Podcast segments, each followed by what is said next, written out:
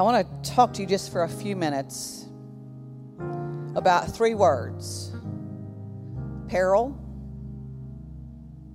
persistence, and promotion. Adverse circumstances in all of our lives are a reality.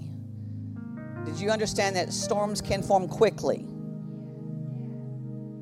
Gale force winds can change the trajectory of our lives. The family as we know it, as God ordained it, is under the greatest attack we have ever seen.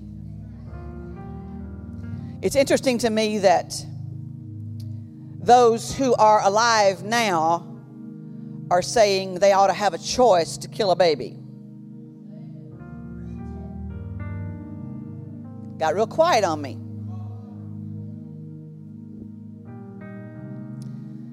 The family that God ordained is an endangered species. We find these words in Ephesians 6, verse 12. We are not fighting against flesh and blood enemies. But sometimes it feels like that. Because when you're facing a human looking back at you with the spirit inside that human, sometimes you have to work through the process of there is a spirit driving that human, and it's not that human talking to you. That human is just being used in that moment. We're not fighting against flesh and blood enemies, but against evil rulers and authorities of the unseen world, against mighty powers in this dark world, and against evil spirits in the heavenly places. So I want to ask you, Metro Tab family, if we don't fight, who will? What is our part in this fight? What are we supposed to do? Do we just go along happily in our normal little American lives? Give a little offering every now and then, attend church every now and then when it feels good, and just go on as if everything is always going to be the same? If you are tuned into the spirit realm, you know that things are changing and changing rapidly. So these moments demand somebody to take a relentless stand.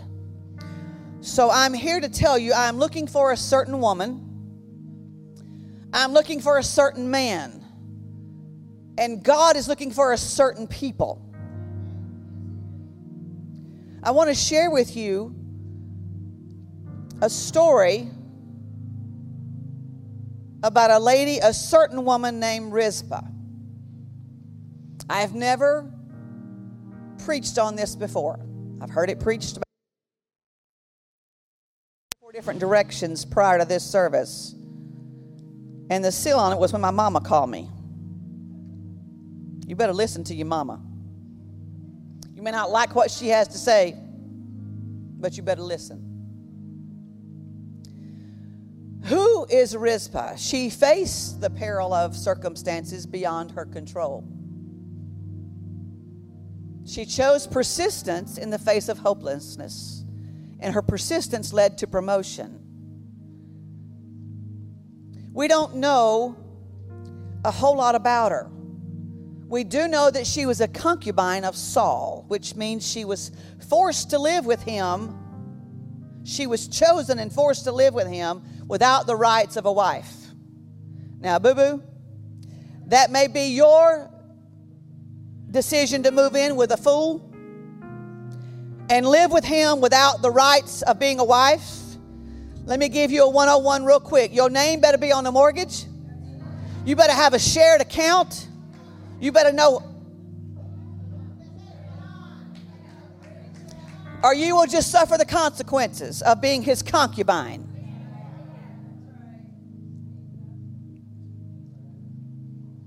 I could quote to you from Steve Harvey's Bible, but I won't do that right now. But I will say this. If you give it all away for free,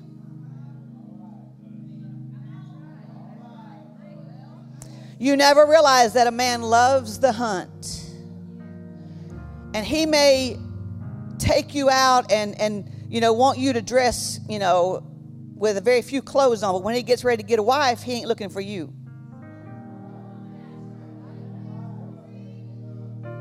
He'll look for something his mama taught him to look for. You just a plaything right now. But we know she was a concubine and she was forced to live with Saul. She had the looks that caught the king. She did enjoy the lifestyle of the palace, but her lifestyle was a forced behavior. Her dreams of marriage and a normal life never happened. She gave Saul 2 sons. One was named Mephibosheth. Now, the Mephibosheth you probably know about is Jonathan's son. Because when you do a search in the Bible about Mephibosheth, that's what comes up. You know, the kid who ended up in Lodabar. But she had a son. She had 2 sons. Mephibosheth means from the mouth of shame. Her other son was named Armoni, which means my palace. So from the mouth of shame, I'm living in a palace. She did have pride in knowing that her 2 sons were princes because they were born. Their father was a king. But life happened suddenly to Rizpah. Her blessing, her looks, her attention, and her love disappeared. Your blessing, your looks, your attention, and your love. See, you may marry. See, you need to look at their mom and dad and see how they're going to look in a few hours. You need to be with somebody long enough to know how crazy they actually are. For you lock it down for a lifetime.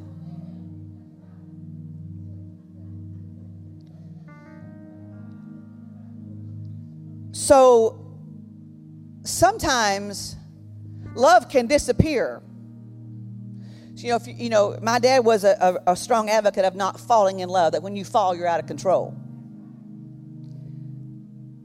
You better have something more than lust in your relationship. Because not every day's lusty, baby. It's just not. It's just not. Sometimes we find ourselves with very little resources to survive when the gale force winds start blowing. Saul, in Rizpah's story, is dead. And because of Saul's decisions, her 2 sons were killed in revenge for the violent acts their father had committed. So they paid the price for the sin of their father. Please do not be mistaken and think that we as parents and we as spiritual adults can live any old way and it not affect somebody who's walking behind us. And you may be here struggling through something generational right now, but if you don't find a way to draw the line and stop the madness and stop the stupidity and stop the curse, then that curse will just go on from generation to generation to generation to generation. And your great, great, great, great grandbabies will still be fighting the same kind of hell you're fighting now, but it will increase. So all of a sudden, she became a victim of vengeance. So Rizpah faced the peril of circumstances beyond her control. We read these words in 2 Samuel chapter 21. There was a famine during David's reign that lasted for 3 years. Say 3 years. 3 years. So David asked the Lord about it. Like, why are we in a famine? The Lord said, the famine has come because Saul and his family are guilty of murdering the Gibeonites. Wow. You drop down to verse 4. It says, money can't settle this matter between us and the family of Saul, the Gibeonites replied. Then they replied, it was Saul who planned to destroy us, to keep us from having any place at all in the territory of Israel. So let 7 of Saul's sons be handed over to us. Interesting that it's 7. and we will execute them before the Lord at Gibeon on the mountain of the Lord. There's about to be a death on the mountain. I want to just put a comma right there. Sometimes you can find yourself on a mountain and gale force winds blow in and something dies while you're on the mountain. So we're always ready to get to the mountain. We're ready to get out of the valley. But the scripture says it's in the valley that he restores my soul. It's in the valley that he leads me beside still waters. We always want to be on the mountain. Things die on the mountain. Verse 7. The king spared Jonathan's son Mephibosheth, who was Saul's grandson, because of the oath or the covenant. You better know who you're in covenant with. That David and Jonathan had sworn before the Lord. So when David is approached, and the Gibeonites say, give us 7 of Saul's sons, he immediately went back to covenant and said, I'm not going to put Mephibosheth in this mix because that represents my covenant with Jonathan. You better know who you're in covenant with. You better be in covenant with somebody. But he gave them Saul's 2 sons, Armoni and Mephibosheth, whose mother was Rizpah, daughter of Ai. It's interesting that it tells us who she is the daughter of. Your lineage matters. The men of Gibeon executed them on the mountain before the Lord. So all 7 of them died together at the beginning of the barley harvest. Challenges can hit you at the beginning of your harvest. Please understand. You receive a promise and you know your harvest is beginning. You better brace yourself for challenges. See, peril means imminent danger, and we place ourselves in peril if we do not break generational cycles. We will self-destruct if we do not find his salvation, his deliverance, his wisdom, and his peace. And it's up to us to find it. So I want to ask us, are we willing to do whatever it takes to make a difference? Are we willing to go back to Ephesians and understand, I'm not fighting against flesh and blood enemies. I am called to war in the spirit realm against principalities and powers in wickedness in high places. So Rizpah, in the face of complete hopelessness, stood in persistence. I need my 2 sons to come up here, and I'm not going to hang them on a cross or hang them on a tree. And I need some of my stuff over here, Hank, if you can grab all that stuff over here.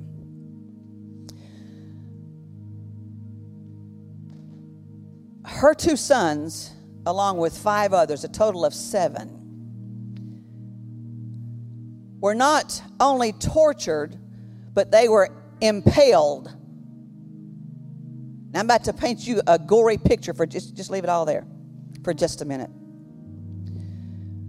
Verse 10 says, then Rizpah, daughter of Ai, the mother of 2 of the men, spread burlap on a rock and stayed there the entire harvest season. She prevented the scavenger birds from tearing at their bodies during the day and stopped wild animals from eating them at night. So here you find Rizpah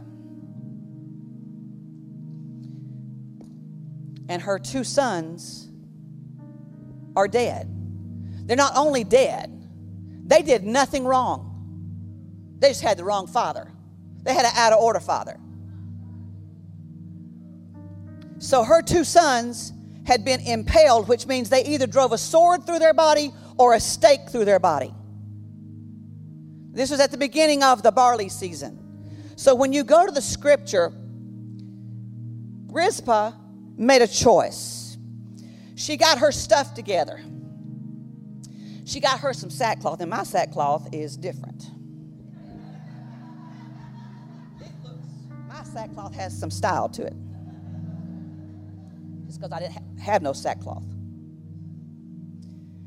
And she went to where her sons were on the mountain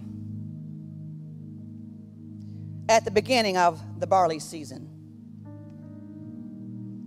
And she set up camp.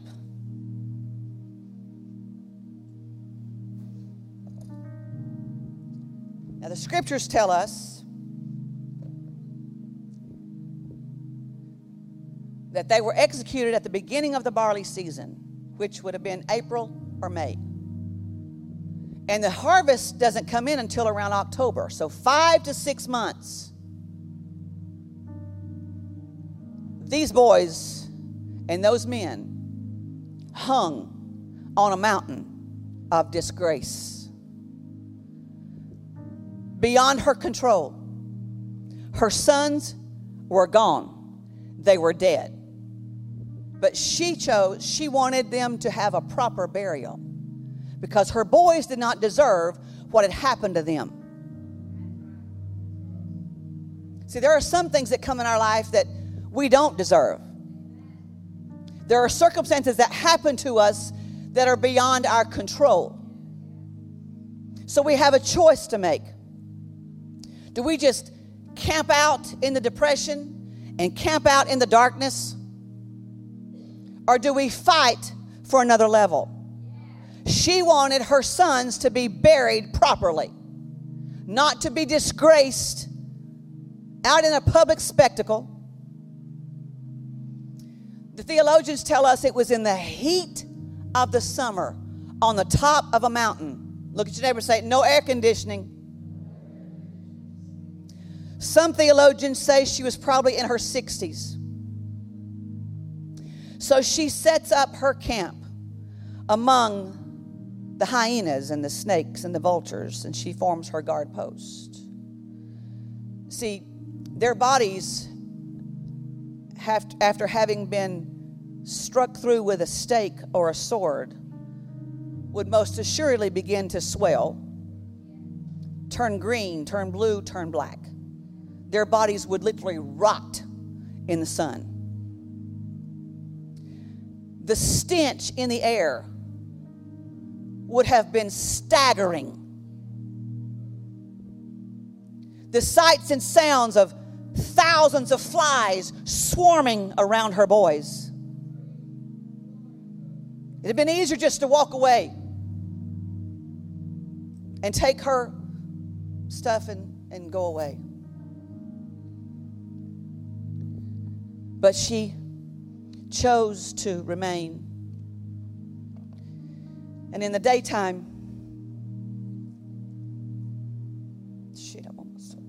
the daytime, she's fighting buzzards off of them and vultures over their heads as high as she could get, telling those birds of prey, you can't have them. They will have a burial. I'm going to stay here until somebody realizes I'm here. The birds of prey will not eat their bodies. And at night, she's fighting hyenas and snakes.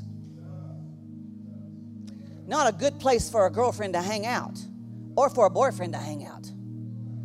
This went on 5 to 6 months of her life.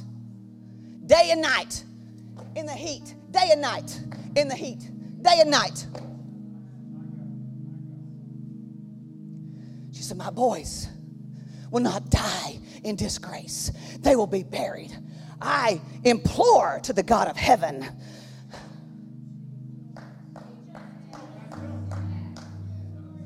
This is my covenant. This is mine that God gave me. This is my promise. So I'm going to remain. I'm going to remain at my post. I'm just going to implore. I cannot only imagine the stigma that she faced. Look at that crazy woman. She's up there. She's on that mountain with them stinking boys. Flies by the thousands. Hyenas and jackals and snakes. Vulturous birds. What does she think she's doing? It's hopeless. Her boys are dead. Why don't she just give it up and go home? She faced the stigma that it was her family's fault that Israel was in a 3-year famine. What is she doing? Look at that family. It's because of them we're having a famine. It's because the disobedience of Saul. He killed our people, and now we're in a famine. Her sons got what they deserved.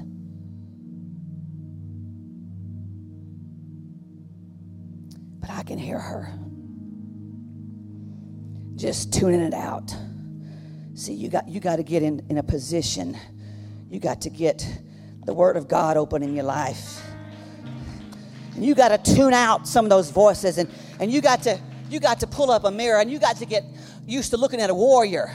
And no matter what they say, no matter what they do, no matter the circumstances in your life, late in the midnight hour, he's about to turn it around. I'm not moving from my position.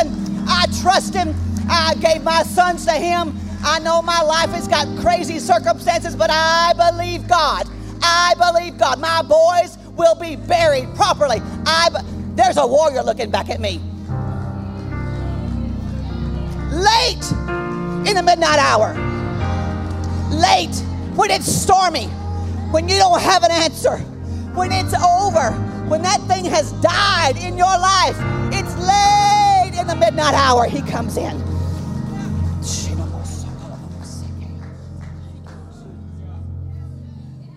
See, I don't know what is in your life. I don't know what's driven you to your knees, but it's time to find the sword that has been given to you. You don't find that sword till you get on your knees. You don't find that sword. There are things that have happened to you beyond your control. You might have been born to the wrong daddy. You might have been born to an out-of-order mother. And you may have had a queen for a mother. We all have circumstances beyond our control that we can't change.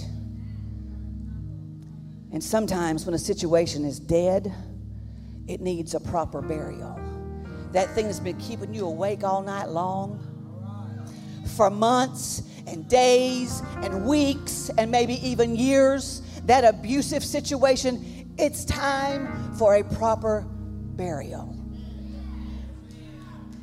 It's time to put, I know I'm jumping ahead, but see, I need to get back. Go to the next slide. I ain't going back to that thing over there for just a minute. See, when you are persistent, you take a stubborn stand. Ephesians 4:27 says, don't give the devil a way to defeat you. And when you walk away from your assigned place, and you walk away from the fire, and you just live your little life, and the further you get, the more that enemy lets you know, you're okay. You're fine without that church crowd. You're fine without all that stuff your mama taught you. And the colder you get, the worse you are. And you're a walking nightmare. And you keep looking for something to fill that void. But when you decide to take a stubborn stand, if we don't take a stubborn stand, if we don't find our place, our homes are eroding right now.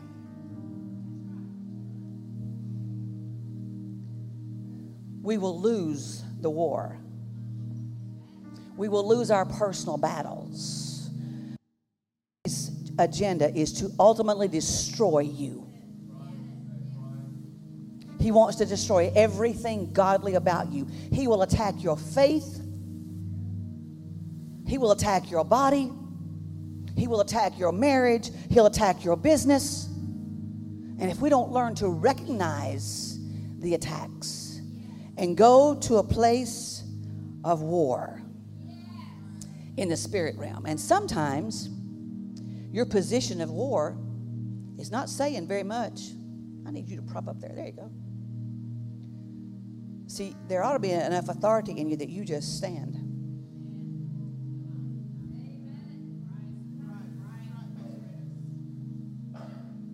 See, if you're a warrior, warriors don't have to say a whole lot. It's kind of like when your mama walks in the room and you've been doing something you shouldn't be doing. A hush falls over that room. And we start saying, oh, she did it, he did it.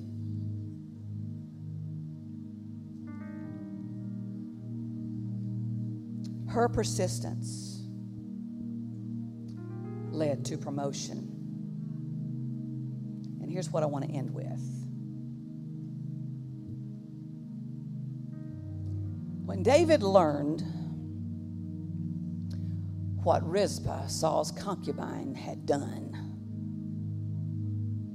it took a long time for the word to get to the king, 5 to 6 months.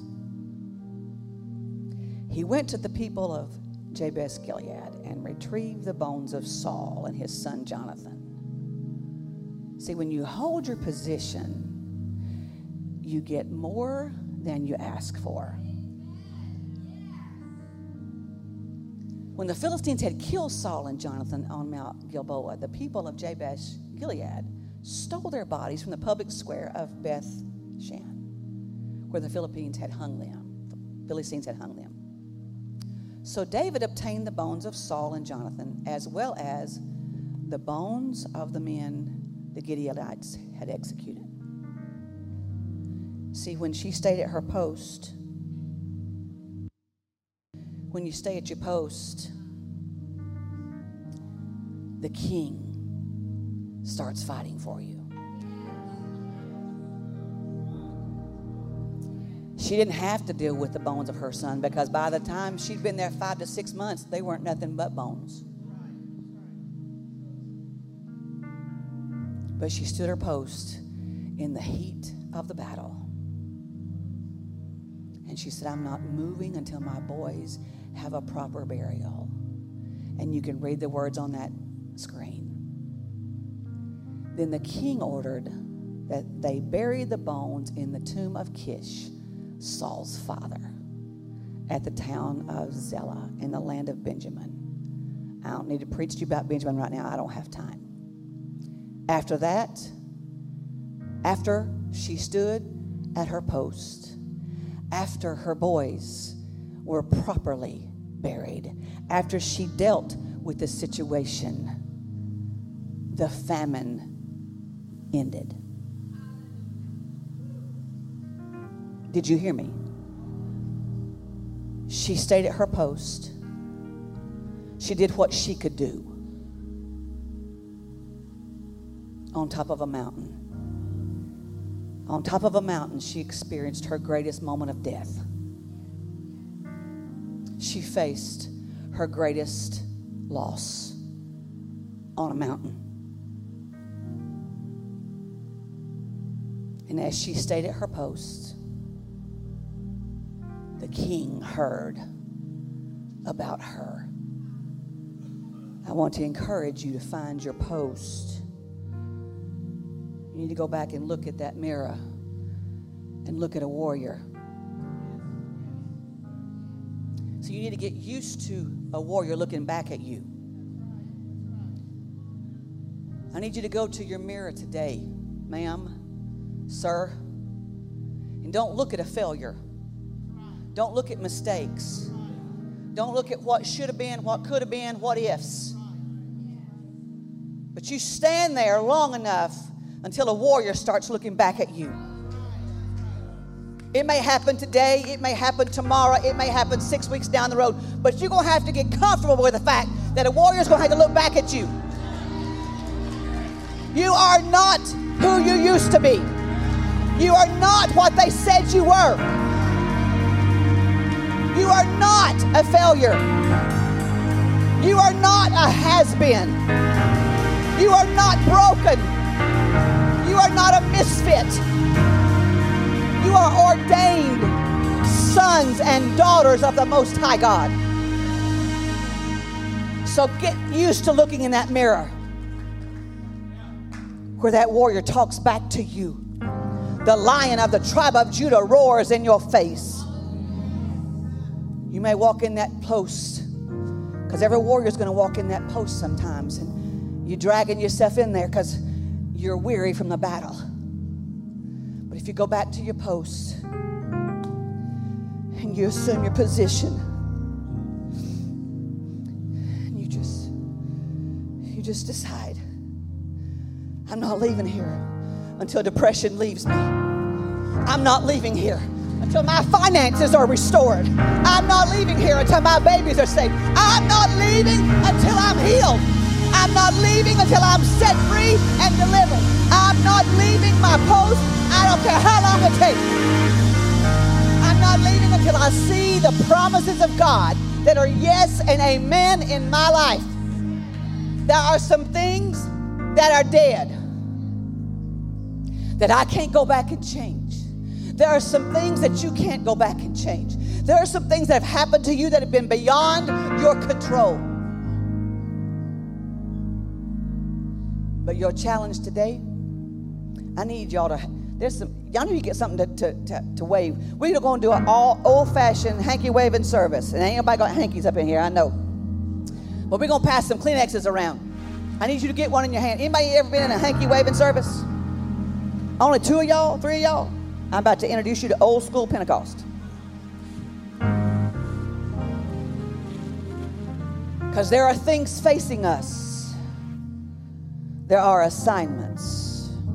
You got another box of Kleenexes up here. They're begging for Kleenexes back here.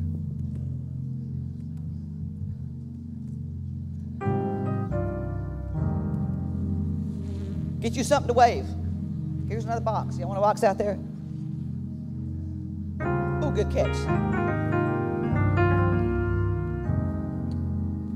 I want to take you to a place so you realize who you are. See, she not only faced peril, she faced her peril with persistence. And because of her persistence, she received promotion. See, promotion means your rank has been raised. So when she chose to go to the top of that mountain of death, she said, I'm just going to stay here till my boys are taken down and my boys get a proper burial. And the king of the land heard about her. And the king ordered the bones of her boys to be taken to a proper place where princes are buried.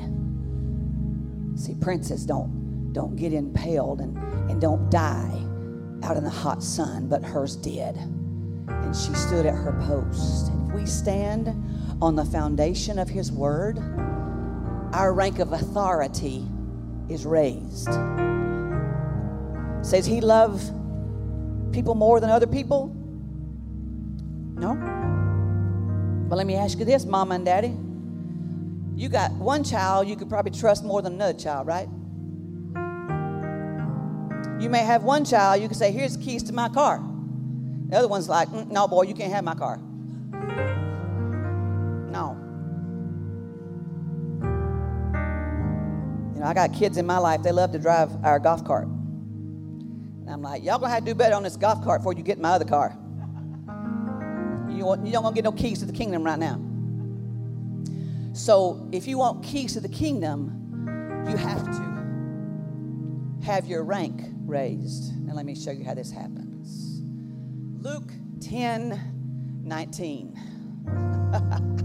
I have given you authority over all the power of the enemy. Well, my granddaddy was an alcoholic. My mother was abused. I've been abused.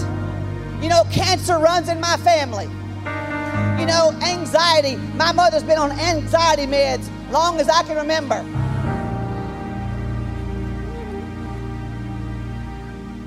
I have given you authority over all the power of the enemy. Not just one part of his agenda. His agenda is to steal, kill, and destroy. Well, we've always been poor in my family. All the power of the enemy. And it gets better. And you can walk among snakes and scorpions and crush them. Snakes in the spirit realm are two-legged. You're going to walk with some distrustful and deceitful people. They're not people, they're spirits. The Bible says you have the power to crush them. Scorpions represent evil and death and destruction and lust and sexual perversion. Are we seeing that? So he says to us, I have given you the authority over the enemy, over snakes, over scorpions, over every evil assignment that will come near your house. So what is our assignment? You just start waving. You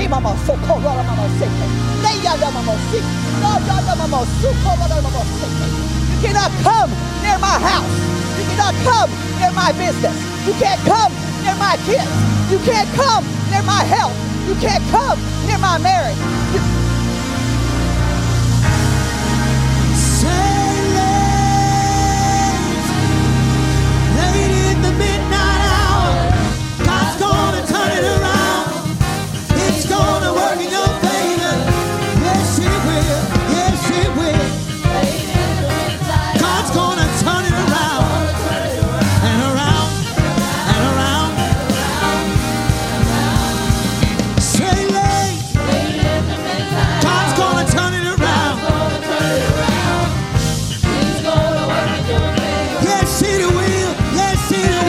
Say late in the midnight hour, God's gonna turn it around. And around, and around, and around, and around.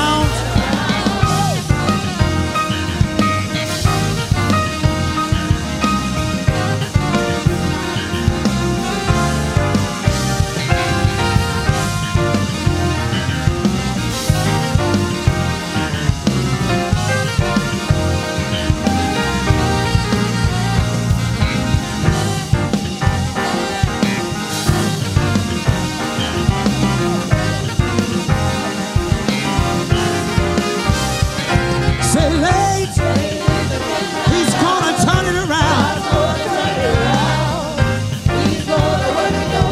Yes, He will. Yes, He will. Say and around, and around, and around.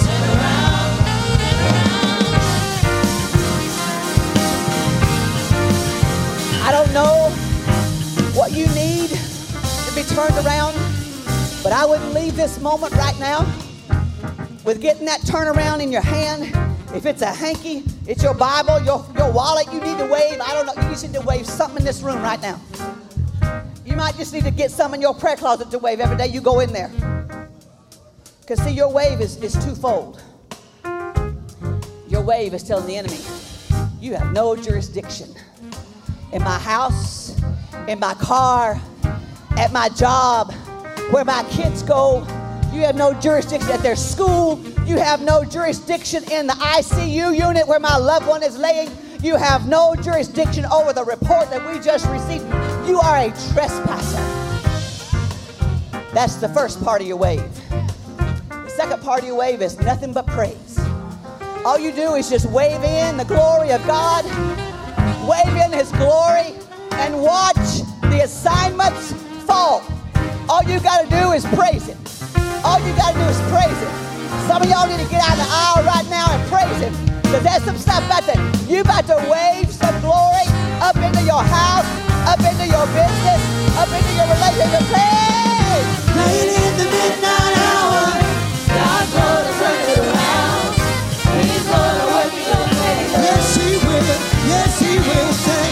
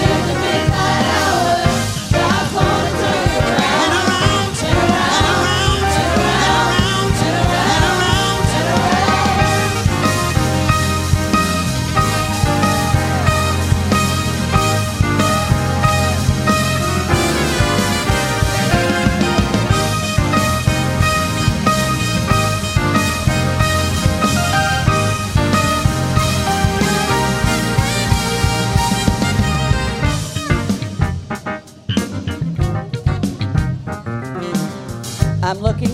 Let me change this. He's looking for a certain woman. He's looking for a certain man. He's looking for a certain people that will go to their post and they will properly bury what was meant to destroy them. The assignment against her life could have taken her out forever because she lost the two most precious things in her life on the same day. Beyond her control. Her life circumstances were beyond her control.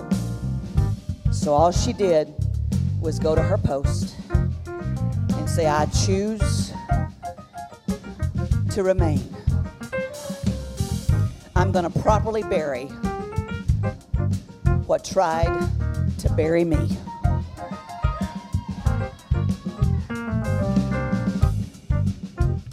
Here is your promise.